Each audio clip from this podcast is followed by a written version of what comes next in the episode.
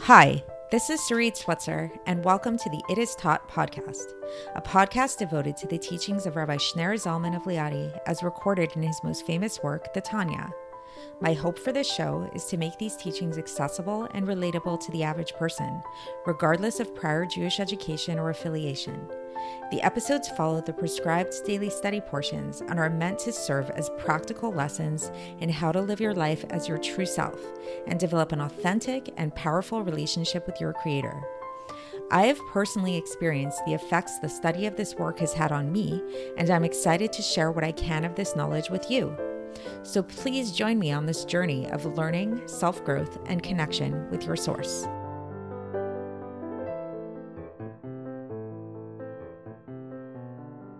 Hi, and welcome to the It Is Taught podcast. This is episode 163 for the third of ER in a leap year. And today we're going to be discussing a really interesting scene in the Bible, a scene which sounds really risque when you hear about it at first glance and might bring up a lot of questions. Namely, the scene where Yaakov, our forefather Jacob, meets Rachel for the first time. And what does he do? He kisses her and then he begins to cry.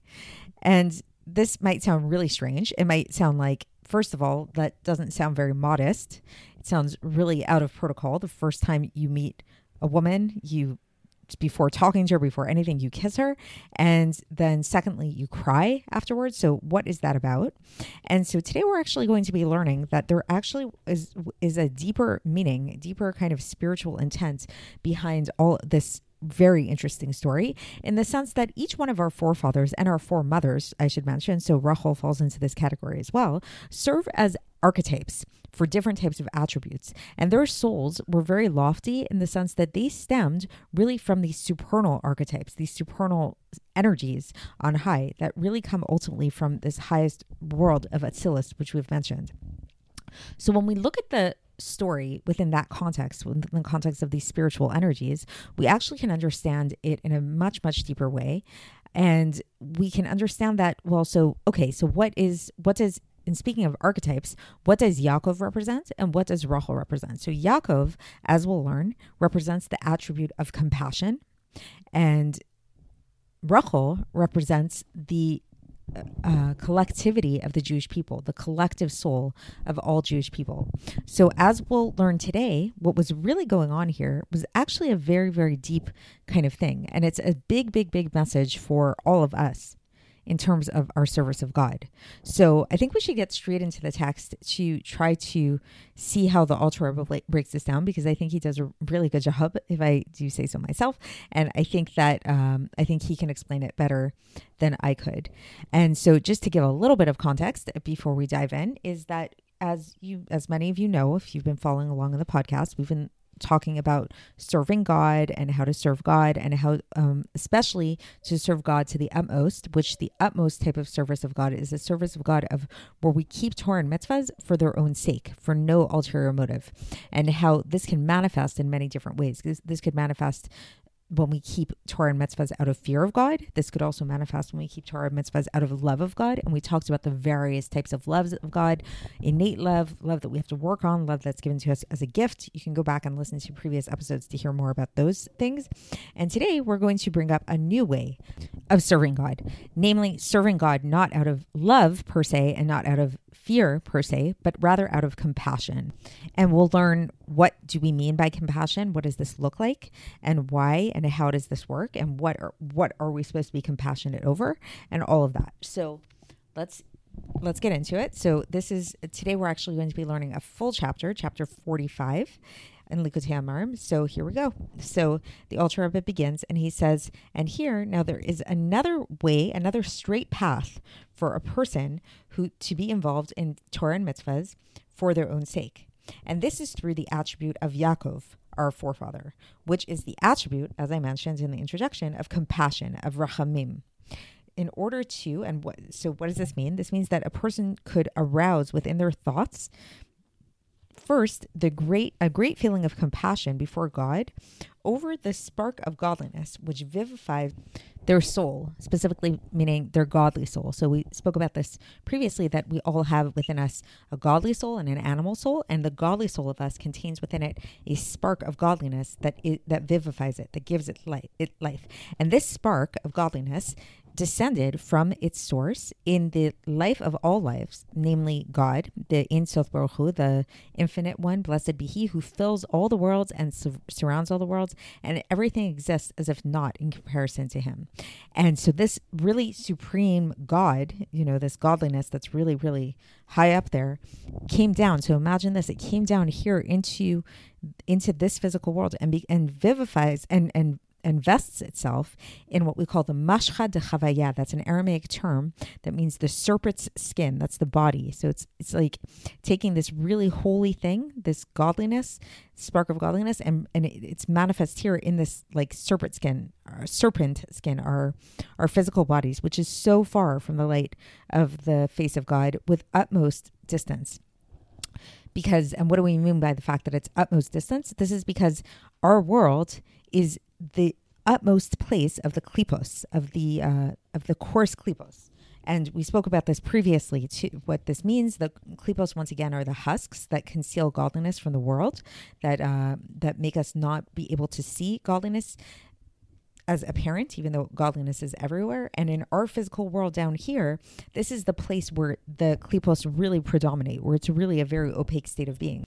And especially, says the Alter Rebbe, if a person will start to remember all of their deeds and all of their speech and all of their thoughts throughout their entire lives that were not great, that were not so good. Uh, and so he will see that this is likened to a king who's uh, captured in trusses, like who's who's uh, locked up in chains, so to speak. And this is and this is imagery taken from Shir Hashirim, this imagery of the king being uh, being locked up in in in trusses or in chains. And uh, what do we mean by this? That it's locked up. That the what are the the trusses like the the weaves of hair? Kind of. This is the weaves of the mind. Um, meaning to say, this is like the the weave, the weaving of our impure thoughts, God forbid, like things that really we get wrapped up in these negative thoughts. And then the Alter Rebbe brings a verse to illustrate this imagery, which comes from Devarim chapter 32, verse 9, which says, Yaakov chevel nachalato. So it's likening Yaakov, her forefather, to a rope, to the rope of his inheritance. So now the Rebbe is going to get a little bit more into this analogy, a little bit more this idea of a rope and what this means. And so he says that this is just like somebody who's like pulling on a rope. So it's like, let's say if you uh, were holding onto a rope from a very high tower, you know, or you can maybe picture like Rapunzel with her really long hair. If somebody were to pull at her hair or to pull at the rope that you were holding onto, you would feel it up the top. So this is the whole idea of like so that every single thing that we do down here, we it's like a rope that connects up to heaven. And so when er, any action that we do here has an effect above. And the Alter says that this is actually the secret of the of the exile of the Shekhinah, of the exile of the divine indwelling. So it's like we're basically bringing this Shekhinah into exile through our negative actions, God forbid. And now the Alter Rebbe brings a couple of citations to elaborate upon this a little bit further, where he says this one's from Yeshayahu chapter 55 verse 7 where it says el Hashem mehu that it says and let him return to God and have mercy upon him. So, meaning to say that the solution for this idea that we're all in exile, the Shekhinah is in exile, is that there, we actually compassion is the solution to this, and so we need to arouse God's compassion. And what is it that God needs to be compassionate about? About this, the name of God that is dwelling within us. So, and, and then again, he brings a verse here, at the Alter about this is from Vayikra chapter 16, verse 16, which says that Hashem dwells with, with us, with within them, meaning within us, within their tuma, within their impurity. So God is right where, right here with us in our exile. And so this is something which really should, um, if if we can make God aware of this, we can make him feel compassionate over the exile, over his uh, over his Shechina that's dwelling here within us. And this is something that we should feel really compassionate about as well. And so now the Alter is going to explain this whole story with uh, Yaakov kissing Rachel and explain it through this lens, which is a really beautiful imagery if you really think about it. So, so this is for context. This story and the verse where this is brought up is in Bereshit chapter 29, verse 11, where it says, V'yishak Yaakov lerachel v'yisa et kolo. So a few things happened here. So, and Yaakov kissed Rachel and yip, lifted up his voice and wept. So we're going to break down what each one of these things mean. What is Yaakov? What is Rachel? What is this lifting up of his voice? And what is the weeping all about? So the Alter Rebbe explains that, first of all, Rachel. Let's start with Rachel. So Rachel as we is spoken about in numerous places in Jewish literature, is really representative of the Knesset Yisrael, the community of Israel. Which what is the Knesset Yisrael? This is the source of all Jewish souls. And Yaakov, on the other hand, in his supernal attribute above, is the attribute of rachamim, of compassion, that is found in Atzilus. So Atzilus is the highest of all realms, and this is the source of where Yaakov comes from. This is like the representation of Yaakov above. And so um, Yaakov is the one that has this ability to be able to arouse mercy for the Knesset Yisrael, for the collectivity of the Jewish people. So this is why they make like a really good pair because there's Yaakov, which is mercy, and then Rachel, which is the collectivity of the Jewish people. So Yaakov arouses mercy for the Jewish people. Okay, so now that's why we have Yaakov and Rachel. Now, what's this deal with Yaakov raising up his voice? So he raised his voice. It's like this imagery of lifting upwards. So it was like Yaakov was basically going upwards, elevating himself to his source in these higher compassions, like in this level of the supernal compassion, in this level of Atzilus, which is called what is it there? What is what is this attribute of mercy called there? It's called Av Harachamim. This is the father of mercies, and this is the source source of all mercies. So it's like re- get really getting to the root source of the mercies. And then what did he do after looking up and or or rather calling up? Then he cried. So he he wept. Why did he cry? What was that about? And so the crying was in order to awaken and in order to draw down from these supernal mercies, from these very, very high up, lofty mercies, and to draw it down into all of the souls of the of the Jewish people, of, of the collectivity of, of the souls of Israel, in order to raise them up out of their exile and in order to unify them with true unity, with with with real unity with God in a way of a kiss. So it's like if you think about again, so now we go back to a kiss. What is a kiss? A kiss is unity. You're uniting mouth to mouth.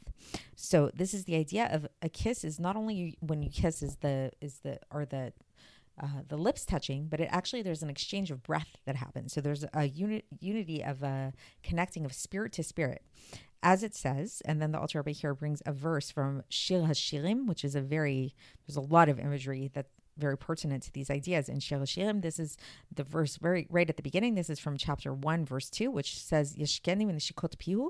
So let him kiss me with the kisses of his mouth. So there's this imagery involved regarding God that has to do with kissing. So what does this mean? How do we kiss God? What when do we kiss God? So this is the idea of whenever we speak, when we talk about halacha, for example, and uh, and talk about godly ideas, then this is where we are connecting our speech with God's speech because God's speech is halacha. So we're connecting our speech to God's speech. So that's a type of kiss that we're kissing God. And so too, if we connect our thoughts to the, to God's thoughts. So if we think about Torah, the same thing happens. And so too when it comes to action. So again, remember we have these three garments of the soul. There's thought, speech, and actions. We talked about speech, we talked about thought. Now we're going to talk about action. That when we actually do the mitzvahs, then and especially the mitzvah of tzedakah and and mitzvahs involving lo- give, loving kindness and giving, um, these have to do with us being able to connect our action with God's action, because we know that there's this principle that the uh, that, and this comes from Tikkun Zohar, where it says that chesed is the right arm. So it's like chesed is connected to the right side, and chesed, when Hashem does chesed to us, this is as if He's actually hugging us, and this is. Um, and this is illustrated again in Shir in chapter 2, verse 6, where it says, so that it says that his right arm embraced me, his right arm hugged me. So there's something about that right arm that has to do with hugging. And so when we are involved with uh, learning Torah, so just to recap, this is what the Rebbe is doing now, is when we involve ourselves in Torah, when it comes to our speech or when it comes to our thoughts, when we really meditate and think about God and we really talk about God and Torah and all those things, then this is like we're kissing God because we're connecting our speech and we're connecting our thoughts with God. And so too, when we involve ourselves with uh, with God's mitzvahs, when we actually perform God's mitzvahs in a physical way, this is like God is hugging us because there's, there's an aspect of chesed to it, especially when we give tzedakah, which is considered like the highest form of a mitzvah, is giving tzedakah, doing uh, good deeds, acts of charity, acts of loving kindness, and through that, and all of that. And now the Alter Rebbe here concludes, and he says that through this, through attaining this aspect of focusing on the rachamim, on compassion, then we can actually come to the level of ahava rabba, which is we talked about. This is the great love. This is the highest form of love that we discussed earlier, and it can become revealed in a person's heart. As is written, Le'Yaakov asher pada et Avraham. So this is a verse from Yeshayahu, chapter 29, verse 22, where it says that Yaakov redeemed Avraham. And so, what does this mean that Yaakov redeemed Avraham? So, Avraham is considered the attribute of chesed and of loving kindness and love. And Yaakov, as we've been discussing today, is the attribute of compassion. So, even though we've been focusing today about this attribute of compassion as an alternate form of serving God that really has nothing to do with love and fear. So it's not that it actually has nothing to do with it. It actually has a lot to do with love and fear of, of God. But um, not only that, it actually um, can lead to love because compassion itself can lead to to redeeming love. And then the Alter says that this is explained elsewhere at length. So that's the end of the section. And so just to recap, so today the subject of today was really all about compassion and really all about how compassion can be a really great way to connect to God and to serve God. And this is really illustrated in the story of Yaakov kissing Rachel because when Yaakov kissed Rachel, this wasn't just like a you know, interesting romantic story that is just like placed in the Bible kind of haphazardly, but there was a lot of spiritual things going on because ya- Rachel is the uh, Knesset Yisrael, the collectivity of the Jewish souls. Yaakov is the attribute of compassion. And so when he so when he saw her, first of all, he lifted up his voice on high. So he tapped into his source. He tapped into the source of compassion on high.